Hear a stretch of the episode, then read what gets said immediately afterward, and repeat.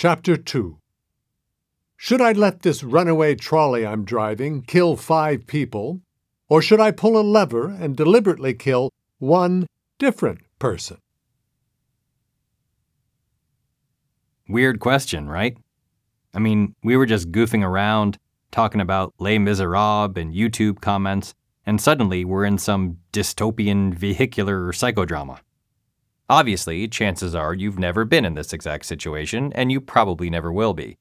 But trust me when I say that any understanding of modern ethical decision making requires you to think very hard about what you would do if you were faced with this choice, and more importantly, why you would do it.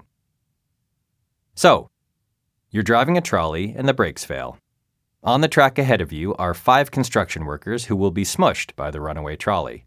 But there's a lever you can pull that will switch the trolley onto another track, on which is one construction worker. The questions are obvious. Should you do nothing, allowing five people to be killed? Should you pull the lever, killing one person? Also, why are these people working on active trolley tracks in the middle of the day? Who approved this? Was it Jerry from scheduling?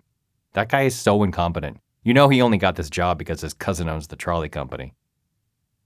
This thought experiment and its many variations, which we'll get to shortly, are collectively called the trolley problem.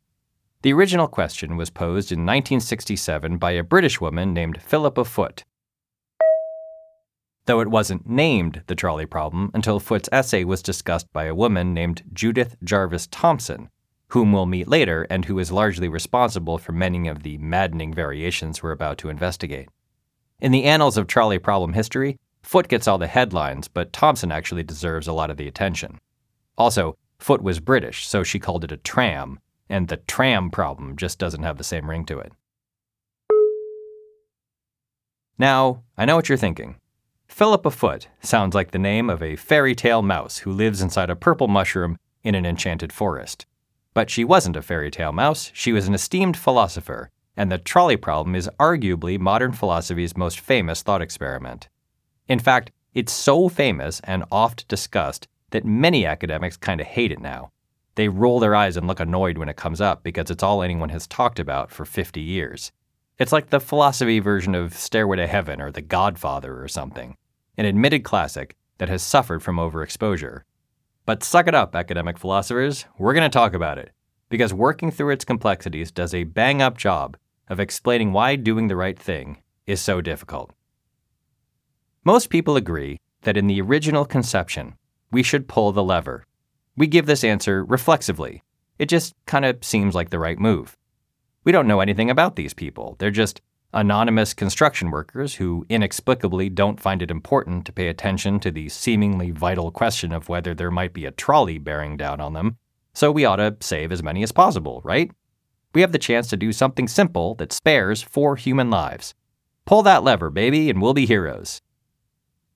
But hidden in this problem, lurking under the surface, are a whole bunch of booby traps the troubling places that our answer leads us to once the original scenario is even slightly modified. For example, what if we're not the driver, but just an innocent observer, standing next to the tracks where, in this version, the track switching lever is located?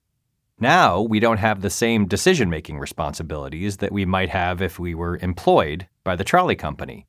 Would we still pull the lever then? Or what if the potential smushies aren't anonymous?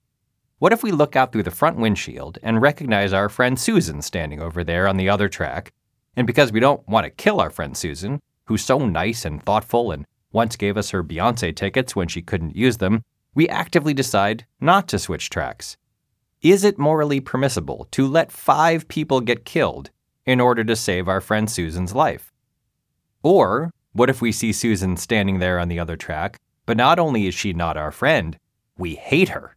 She's condescending and mean, and she refused to give us her Beyonce tickets that one time, even though she couldn't use them. And actually, we were literally just telling our sister yesterday that sometimes we really wish that Susan would be flattened by a runaway trolley.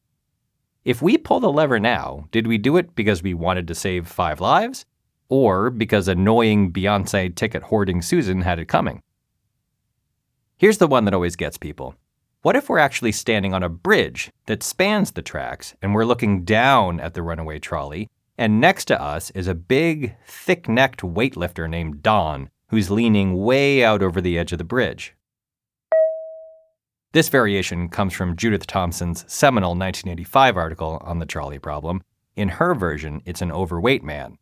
Thick necked weightlifter just sort of seemed less judgy. We, apparently experts in physics, calculate that Don is just massive enough so that if the trolley hit him, it would slow down and come to a stop before the five guys got smushed. Which means all we have to do is shove Don the teensiest bit so he falls onto the tracks and he gets smushed, saving five other lives. Would we shove him? Most people draw a line in the sand here and say no, they would not shove poor Don to his certain death. At which point, whoever is administering the thought experiment rightly points out that the action and the result are essentially identical. In one scenario, we pull a lever, in the other, we tip Don off a bridge, but in each case, we are knowingly causing the death of one innocent person to save five others. But it feels different, right? I mean, there's gotta be a difference between pulling a lever from inside a trolley and physically shoving someone off a bridge. Also, be more careful, Don. Stop leaning so far out over the railings of bridges. None of the people in the trolley problem have any awareness of the dangers all around them. It's infuriating. We're not nearly done, by the way, with thorny trolley problem related quandaries. What if we're doctors in a hospital and five people come into the ER needing five different organ transplants, or they'll all die? One of them needs a heart, one a liver, one a lung, one a stomach, one a spleen, I guess. Do you need a spleen to live? It doesn't matter. The point is, they all need organs. We, the exhausted doctors on duty tonight, walk to the vending machine to get a soda, and we see a custodian happily cleaning the floors. Maybe he's singing a little song to himself about how healthy he is and how it's so cool that all of his organs are functioning perfectly. This gives us a great idea. We'll kill that custodian, harvest his organs, and divvy him up.